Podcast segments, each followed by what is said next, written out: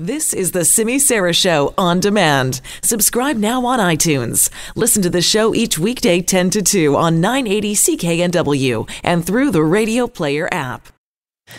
As part of our ongoing federal election coverage, we're talking about the topics that Canadians have consistently ranked as most important to them during the campaign. One of those things is climate change, along with healthcare, affordability, immigration. They are all right up there on the list. But today we're focusing on the climate change issue. So, what is it about climate change that concerns people, and what are we willing to do in order to, you know, help mitigate the problem? What we're finding is we're not willing to spend much money. That's for sure. That's part of our hot question of the day. But we also wanted to break down where each of the main political parties stands on this particular issue and what policies could you maybe expect should any one of those parties form the next government. So helping us sort all of that out is our next guest is Professor Kai Chan from UBC's Institute for Environment Resources and Sustainability and also the leading author of that recent report on biodiversity for the United Nations. Professor Chan, thank you for joining us. Thanks for having me on the show. I take it you have been reading through all the policy platforms of these different parties? Yeah, absolutely. Is there anything that struck you as particularly interesting, like any any particular party? Well, I think that the Green Party started it off with a really strong shot across the bow. They their plan is the most ambitious by far. They've got all kinds of interesting pieces in there. It, it would cost a lot, is the truth, and um, some bits might not actually be they might not actually be able to make make it in time, right? So retrofitting all the businesses to be carbon neutral, um, all the buildings to be carbon neutral by 2030, that might not happen, but it's a really, really good plan in multiple respects and a good conversation starter. Right. So we would expect them to have that because that's really the basis for their party, right? Yeah, absolutely. I mean, they've got policies on a lot of things that have been coming out over the last few days, but absolutely, that that was one of the major motivations for the party. Is there something in there that you think would be a hard swallow for the general public? Um, yeah, I mean, the transitioning away from fossil fuels quickly is uh, is something in their climate plan that I I'm sure will be a hard swallow for the general public. Now What's important, though, is that that is has more recently been coupled with a plan for a transition towards clean energy, recognizing that there are workers in the fossil fuel industry that are not easily going to be able to find new jobs on their own, and that there's going to need to be a real transition plan that is initiated by the federal government.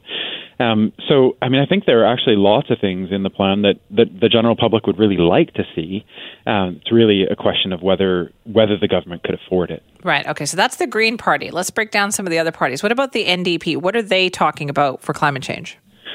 So the NDP is relatively more aggressive than the Liberals and the Conservatives in terms of the targets that they're promising to meet, um, and so that that's a really good thing. And they're they've got a major retrofit plan similar to the Green Party, um, also phasing out um, conventional gas vehicles and phasing in electric vehicles, just not on as aggressive a timeline. So really important pieces within that plan. Um, and they're doing it through loans for the most part for small business owners, for for residents, uh, for res- residential owners, which is a more effective way to go when people don't have the capital up front.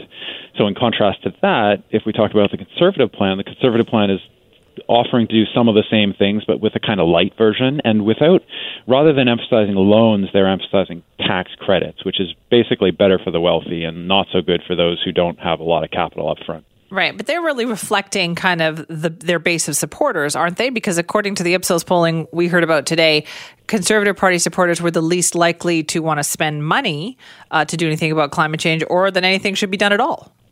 Well, so I mean, you have to take those uh, those polling results with a grain of salt, right? So it depends on what what people are being asked to contribute to. So.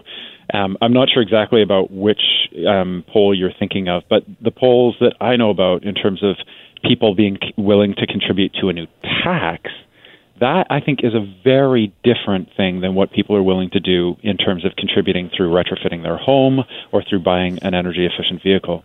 And so with the uh, with Teslas, for example, Teslas are really expensive cars. A lot of people are buying them because they feel good about the fact that they're electric. They're paying many thousands of dollars more for that, and and there are conservatives who are driving Teslas. I'm sure of it. Yeah, that's so true. But you said what you're saying is the difference is in what people are actually willing to do. That might transcend parties. Do you think? Yeah, it it really varies, right? So taxes have a bad name. People aren't willing to pay a lot in the form of a new tax, but you know, are they willing to do things that that feel good and feel right to them that allow them to kind of you know represent their identity through their purchase you know 10 years ago it was Toyota Priuses now it's uh, it's Teslas and a, and a bunch of electric vehicles yeah I mean I think we're seeing that increasingly true across the spectrum right and we haven't parties. we haven't mentioned the liberals here either so what about their climate change plan so, I mean, the Liberals didn't announce an actual climate change plan. It's really just a continuation, you know, as we could imagine it, of their government policies. Most recently, during this National Climate Action Week, they did announce that uh, a re-elected Liberal government would move towards carbon neutrality by 2050. That's mo- bolder than what they had said before. It's an important step, but it would did not come with the details that explain how they would do that.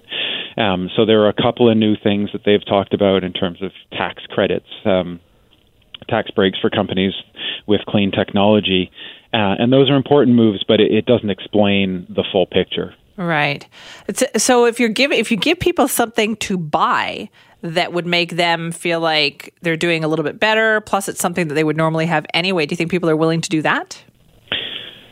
I do, yeah. So, but it really depends on how it's phrased. And so, with Teslas, for example, those have been really effective at reaching a luxury market, right? So those are people who want to distinguish themselves not only in terms of being green, but also in terms of having a, vehicle that's worth hundred thousand dollars, right? And so that that's not going to work for everybody.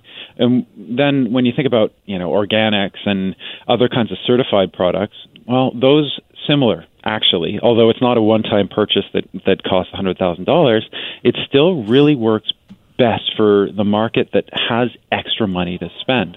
Now, uh, like quite a bit of extra money to spend. Mm-hmm. Now, what we need to do is we need to make it much more accessible so that these kinds of like becoming carbon neutral doesn't apply only to the small portion of the population that has a lot of extra money to spend. Right. So, how do you get that message? Or any do any of the parties have a message like that that would appeal to people who are not part of that higher end market?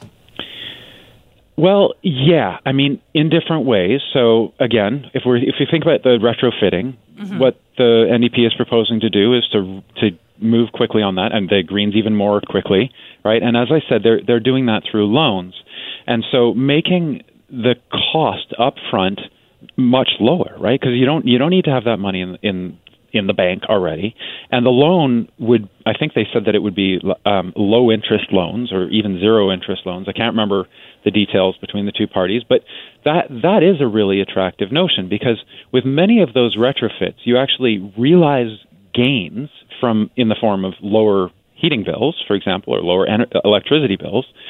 Um, in the first few years and ongoing over time. And so if you can lower the bar like that, then I think you really you even the playing field and you make it much more possible for a wide range of people to per, to participate. Now, Professor Chan, do you think is it fair to say that all of the parties have acknowledged some form of um, you know acknowledgement to climate change in their platforms? Absolutely, yeah. Yeah, is obviously, it- there's a big variation in terms of how far they're going towards meeting like you know right. meeting that kind of rhetoric with substance. But that would be the first time then we've seen something like that happen, wouldn't it? Yeah, exactly. And so things are changing. The question as to whether they're changing fast enough. I think you know the fo- the fact that folks are getting out there in the streets um, this week during Global Climate Action Week mm-hmm. uh, means that for a lot of people the answer is no. It's not not fast enough. But we'll see. We will. Professor Chen. thank you for that.